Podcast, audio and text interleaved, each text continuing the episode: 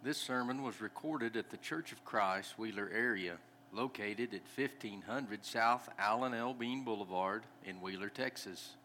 Our regular meeting times are at 10:30 a.m. and 2:30 p.m. each Sunday. Come join us as we seek to worship God in spirit and in truth. Continuing in the line of thought that Sean mentioned earlier, we're going to continue talking about the absolute certainty of God's truth. In tonight's study, we will do that through a consideration of your attitude towards the Word of God, the attitude through which we view the Scriptures. I remember a very pleasant and profitable conversation with a dear brother in Christ many years ago, quite a few years my senior. But we shared a common interest in the love of Scripture, and he'd just been studying it longer than I had because he'd been alive a lot longer than I had. The old brother has passed on now, gone on to his reward. We were talking about the Scripture, its beauty, its power, its relatability, its relevance to us, etc. And he made a statement that struck me as very fascinating, and the more I've thought about this statement, the more I believe that he's absolutely right. He said, The meaning of Scripture is hidden to the careless reader. Now, think about that. The moment he said that, I remembered a classmate in college who was a devout atheist, and he said he had read the Bible twice. He just didn't really see anything in there that he liked. He was a nice fellow and all, but he just wasn't impressed with it. And I thought about the manner in which he read it not from a standpoint of, I'm going to see if I believe this or not, but from the standpoint of skepticism. Of, I, I don't like this book, so I'm going to read it to prove that I don't like it. And I thought about that careless reader that my brother in the Lord had said. His point was when you read the scriptures, if you don't read it with some sense of respect for what you have, you're not going to get what's there to be gotten. Now, for the person reading it for the first time that's trying to decide what they believe and, you know, they're reading it with an open mind, okay, they're going to get some things. There's power in the message. I'm not trying to imply that there's not. What I am trying to say is, as that person reads and learns and comes to believe that Jesus is the Son of God and gives their life over to the Lord and walks with Him, and then begins to study the Word with a deeper reverence and a deeper respect, and a deep attitude of appreciation for it, then the scripture's meaning is just going to become more clear to them. I don't mean they're going to understand everything when they read it for the second time. Some of us are way past time number two of reading it, and no, none of us here claim to understand everything.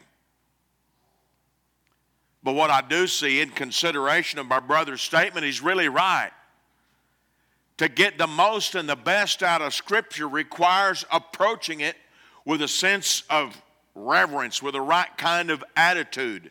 And when you do that, new things unfold before your view.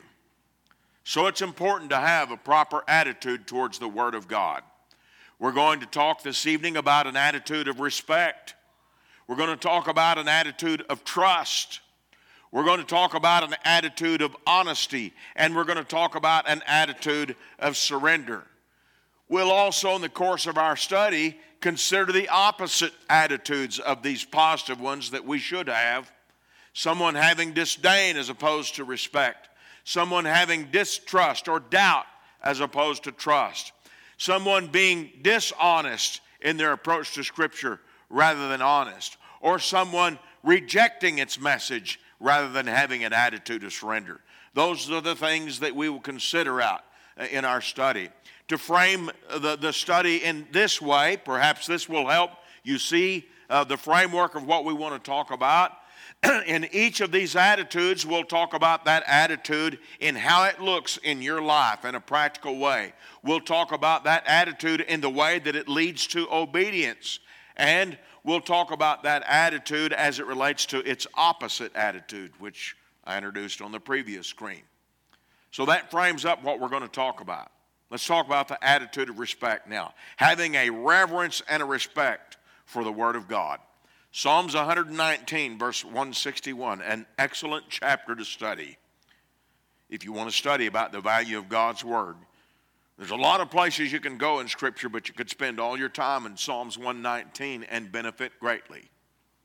Here he said, Princes have persecuted me without cause, but my heart standeth in awe of thy word. Here the psalmist talks about dealing with problems and injustice in life. He's suffering because people in authority are giving him grief for no good reason.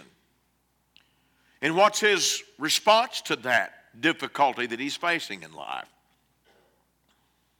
He thinks about the beauty and power of God's Word. And the way he put that, is, it, it captures my attention. He said, My heart stands in awe of your word.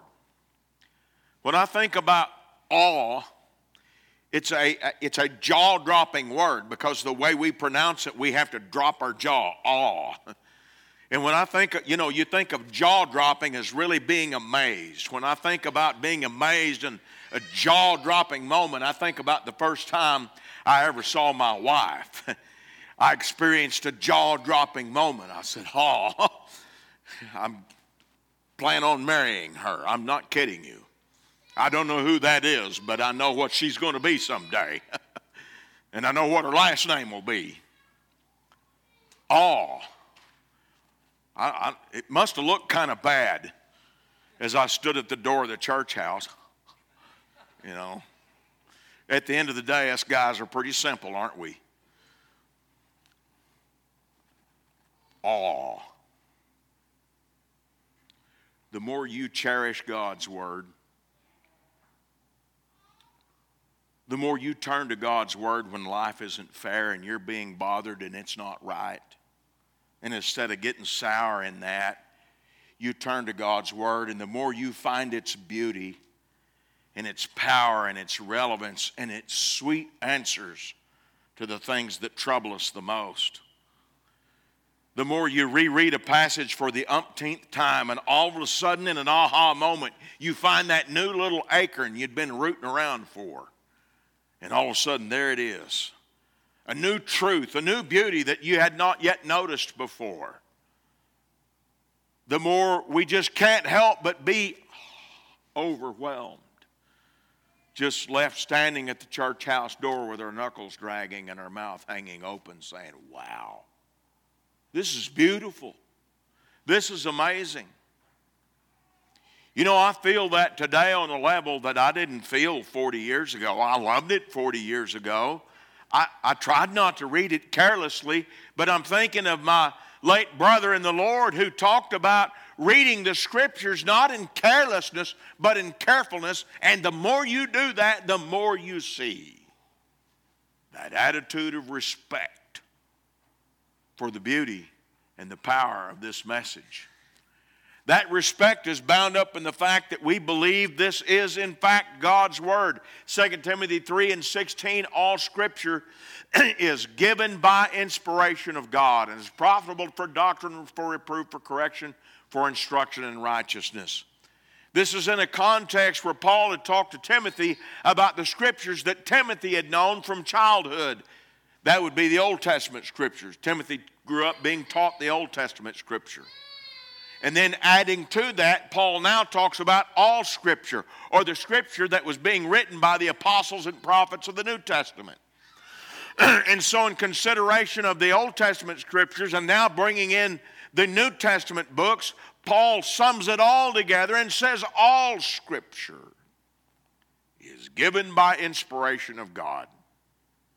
You've probably heard it explained before that that phrase literally means God breathed. Think about what that says. Imagine taking a beautiful book, but with blank pages, and then God just breathes on that book, and then it's filled with ink, it's filled with letters, it's filled with words and phrases and sentences and paragraphs and power and answers to what my soul needs the most. And of course, it's filled with those things because God breathed it. Think of the life giving power in the breath of God And perhaps your heart goes back to the creation story where the Bible tells us that God shaped Adam out of the dust of the ground. And then what did God do? He breathed into his nostrils the breath of life. God breathed life giving power. No wonder Jesus Christ said, The words that I speak to you, they are spirit and they are life. There's life giving power in the God breathed message of His Word. That should invite our respect. See what that looks like in your life and mine. 1 Thessalonians chapter 2, 13, if I may bring this to your consideration from the New King James. For this reason, we also thank God without ceasing, because when you received the word of God, which you heard from us, you welcomed it not as the word of men, but as it is in truth, the word of God, which also effectively works in you who believe. So notice here, it effectively works. I believe the King James uses the word effectually. We're not as acquainted with that word, so I want you to consider the wording here. That means it effectively works. And how did the saints at Thessalonica receive the word?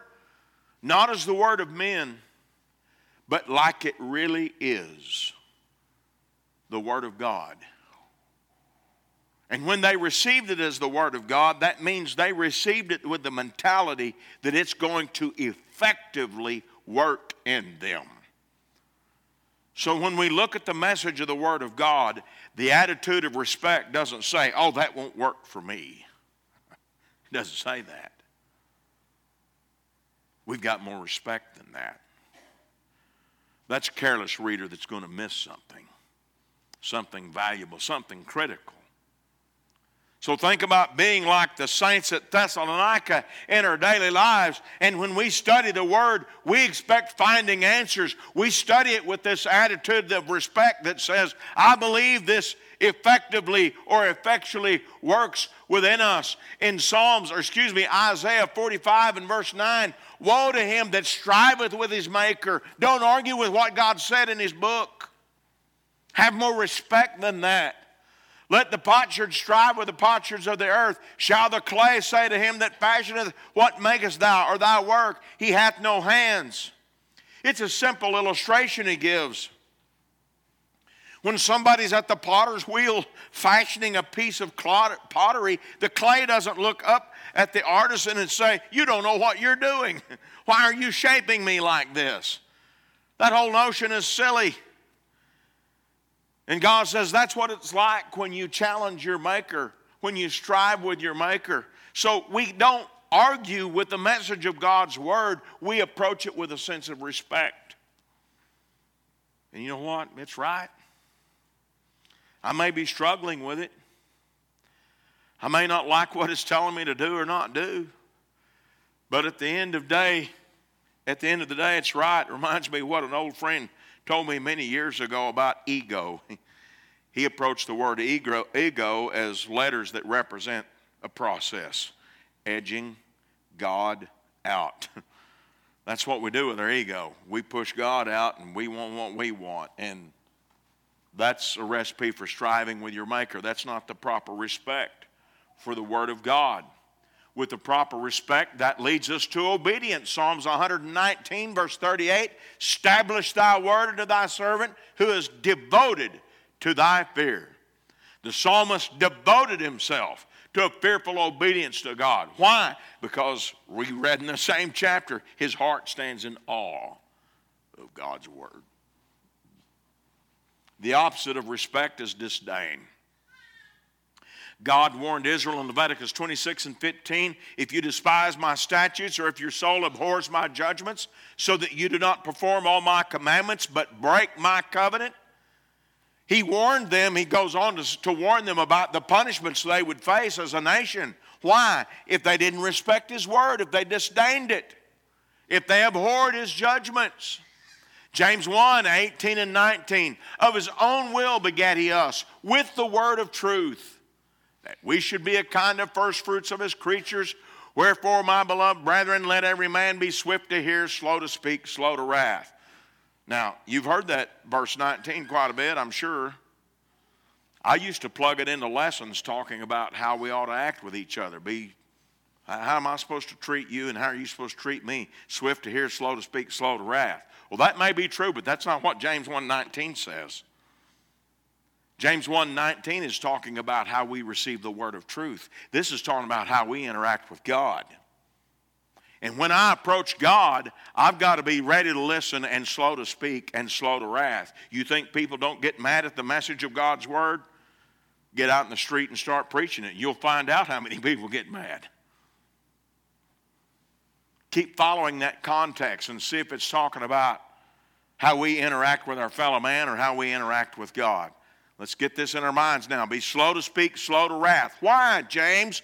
For the wrath of man worketh not the righteousness of God. So, what am I supposed to do about it, James? Wherefore, lay apart all filthiness and superfluity of naughtiness and get along with your neighbor. That's not what he said.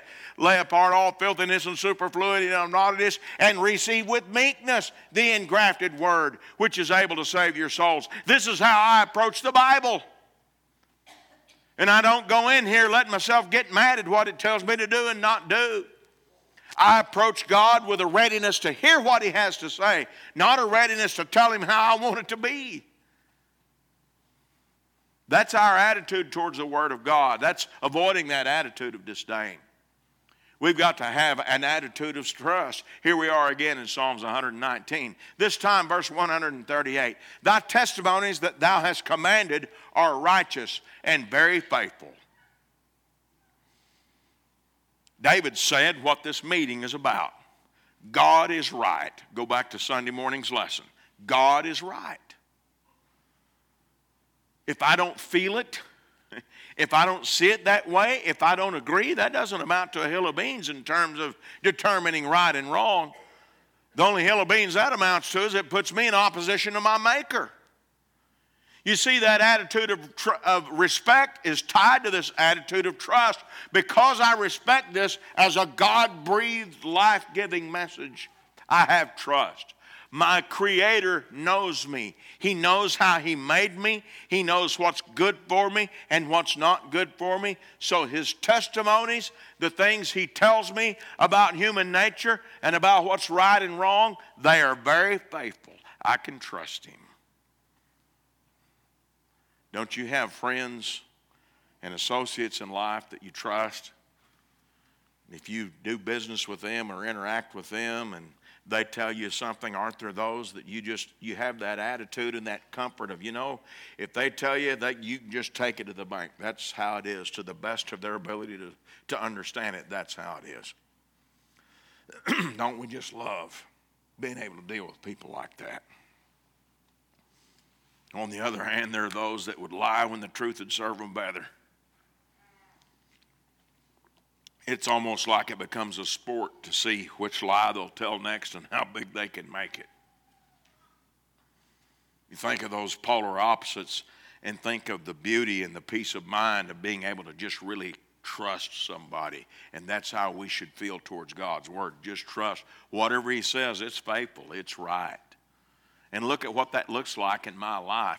Psalms 118 and verse 8 it's better to put trust in the Lord than to put confidence in man. When I've got problems and I'm looking for answers, when I have a spiritual issue and my soul needs healing,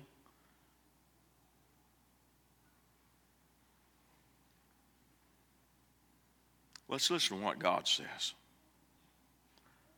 Let's be careful about the self help shelf at the bookstore.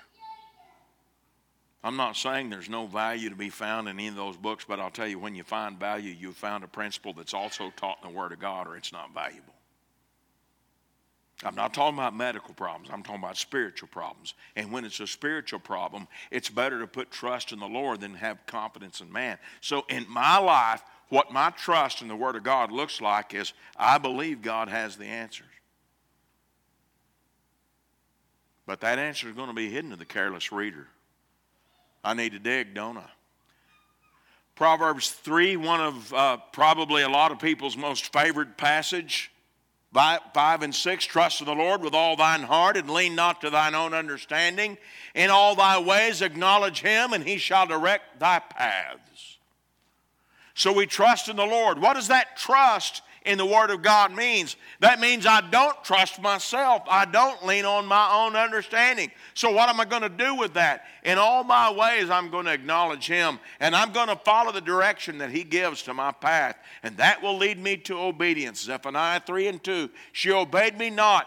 God, why did your people not obey you? She obeyed not the voice. She received not the correction. She trusted not in the Lord. She drew not near to her God. When there was a breakdown in trust, there was a breakdown in obedience. When there's a breakdown in obedience, it's because there's a breakdown in trust. We might think, well, it's not that I didn't trust God, I just messed up. I understand that. But from a certain perspective, particularly heaven's perspective, God looks us in that moment and says, in that moment, you stop trusting. Think about that as you think about our approach to God's book. We don't want an attitude of doubt. We want an attitude of trust. Look at what the scriptures tell us about doubt. In Jeremiah 23 16, thus says the Lord of hosts, do not listen to the words of the prophets who prophesy to you, they make you worthless. They speak a vision of their own heart not from the mouth of the Lord. They continually say to those who despise me, The Lord has said, You shall have peace, and to everyone who walks according to the dictates of his own heart. They say, No evil shall come upon you. Jeremiah was dealing with people in Judah as he warned them about their sin. Some were saying, Oh no, the Lord gave me a vision and he said, We're just fine. And what God, what's God saying about their vision? He's saying that's from their own heart. They're walking according to the dictates of their own heart. You remember that the next time someone tells you they've got direct revelation outside the Word of God. You remember that. Keep reading later in that chapter, Jeremiah 23, verse 25 through 32. I have heard what the prophets have said who prophesy lies in my name saying, I have dreamed, I have dreamed. How long will this be in the heart of the prophets who prophesy lies? Indeed, they are prophets of the deceit of their own heart, who try to make my people forget my name by their dreams, which everyone tells his neighbor, as their fathers forgot my name for Baal. Is not my word like a fire, says the Lord, and like a hammer that breaks the rock in pieces? Therefore, behold, I'm against the prophets, says the Lord, who steal my words, every one from his neighbor. Behold, I'm against the prophets, says the Lord, who use their tongues and say, He says. Behold, I'm against those who prophesy false dreams, says the Lord, and tell them and cause my people to err. God talked about people in Jeremiah's day that claimed to have revelation and visions, and oh, God gave me a dream, and He said they're making it up. And when they do, they're stealing God's word from people because attention is taken away from the Word of God and is placed on some story someone's telling. When someone in their teaching and their preaching starts telling stories and quits reading the book, there's a problem. And God says they're stealing my words and they're causing my people to err. Take it back to what the book says. Because that's what matters the most. When God's people encountered that problem in Jeremiah's day, he called it a lie. And what did that lie do? It caused people to doubt God's word and turn their attention elsewhere. Same thing happens today. We need to have an attitude of honesty. In the parable of the sower, Jesus talked about how God's word comes into the human heart. He said that on the good ground are they which in an honest and good heart, having heard the word, keep it and bring forth fruit with patience. That's the good soil in the parable of the sower. An honest and a good heart. You've got to be honest with yourself and everything about a proper attitude towards the Word of God, having respect for it, having trust for it, everything about that compels us to be honest as we approach it. I can't receive its benefit if I'm, if I'm not honest with myself about what it tells me. when it's revealing to me my failings and my flaws, when it's telling me where I've messed up, and I'm not honest with myself,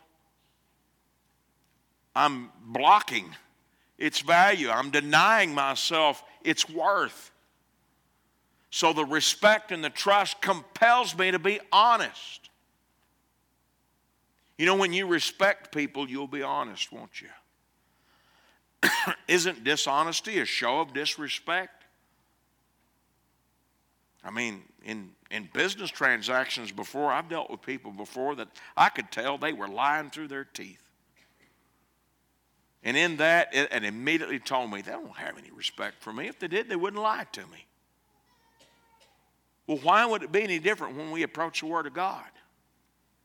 If we're dishonest about it, that's a lack of respect and a lack of trust. If I trust the medicine that it offers for my soul, then I'll be honest with myself in my receiving of that medication. An honest and a good heart. Look at what that looks like in our lives. 2 Corinthians 13 and 5. Examine yourselves whether you be in the faith. Prove your own selves. Know you not your own selves. Know how, how that Jesus Christ is in you, except you be reprobates. When he said prove there, that means test. In older English, we use the word prove more often in that way to indicate a test or a proving of something. It's not about proving a point, it's about testing something. So, what does he say? Examine ourselves, test our own selves.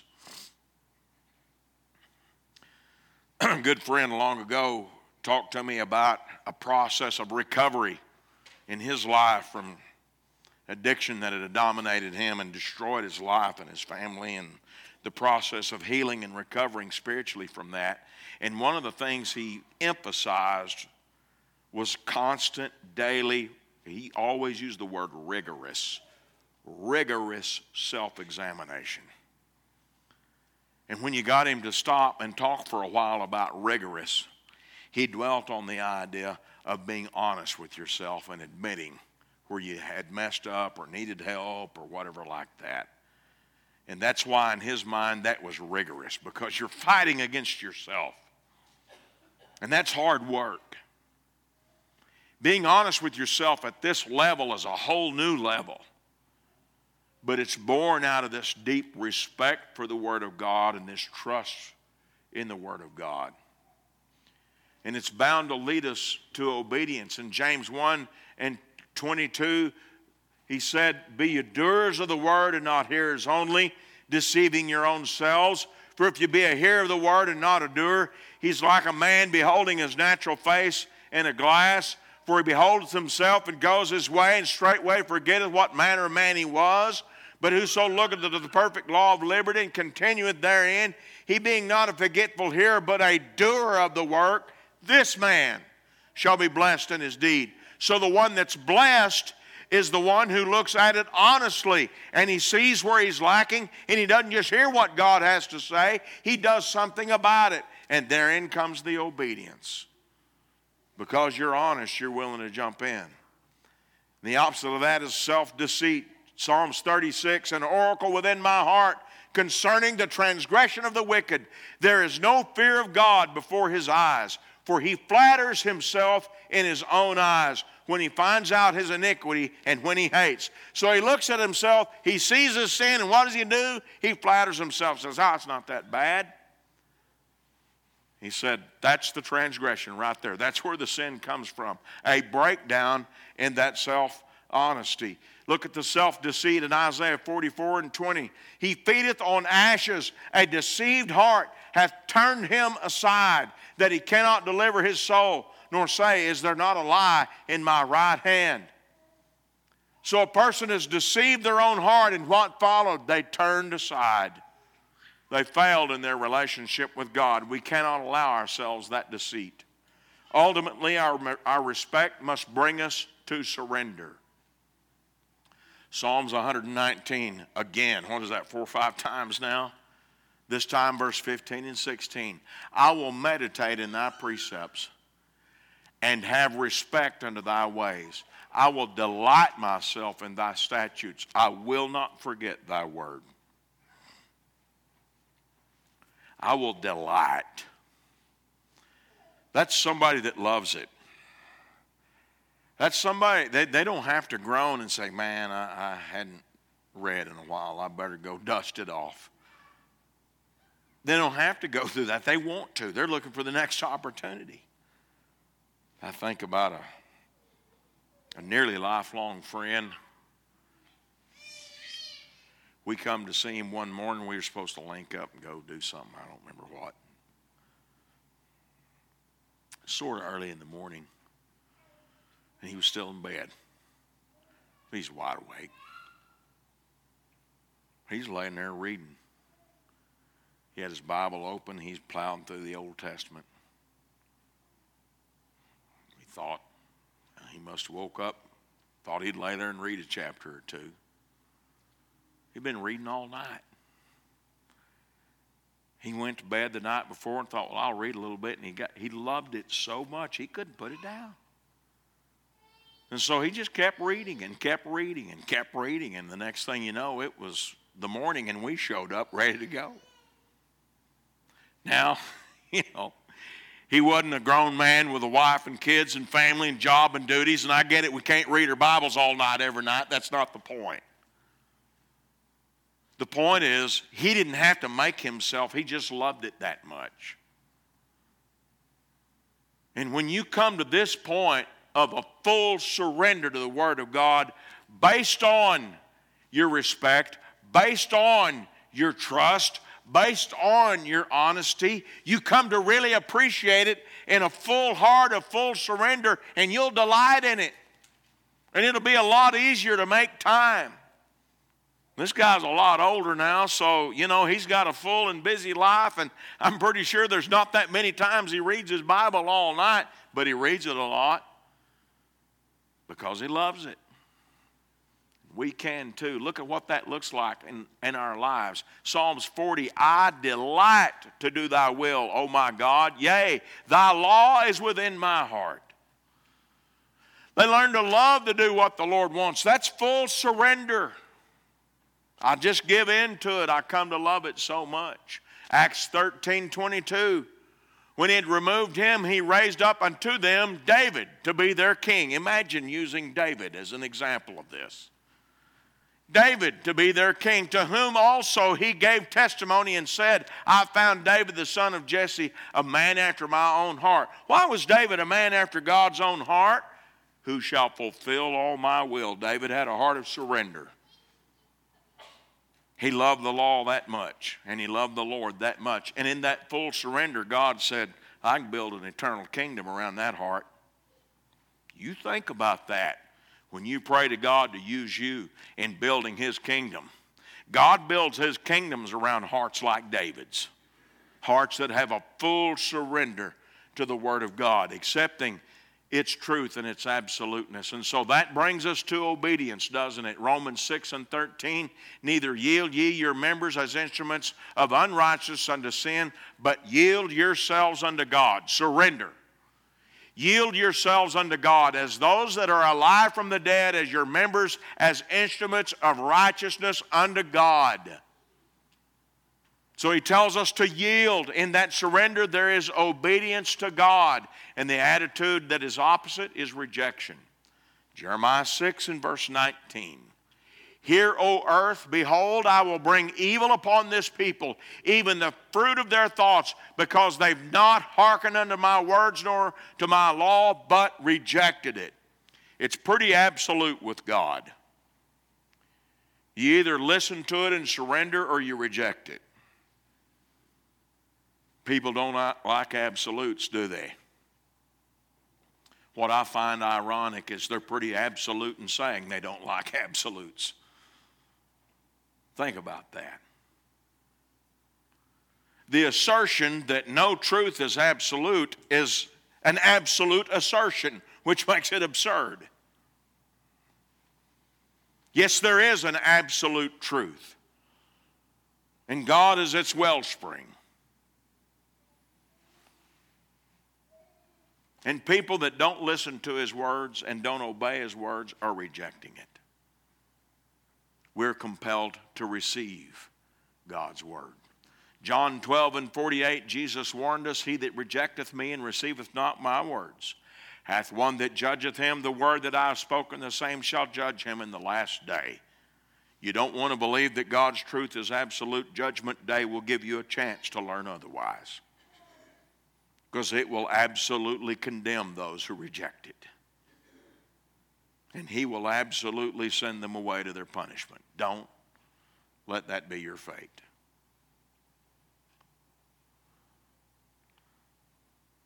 An attitude of respect, an attitude of trust an attitude of honesty and surrender instead of those ungodly attitudes of disdain and doubt and dishonesty and rejection.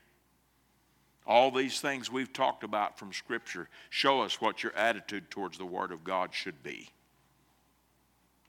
And it's ultimately proven and demonstrated in your actions.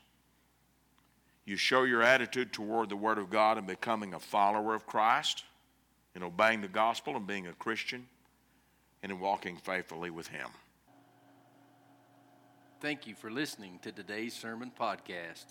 If you have questions about what you have heard or would like to know more information, please contact us by emailing cfcwheelerarea at gmail.com or look us up on Facebook or Instagram and send us a message there.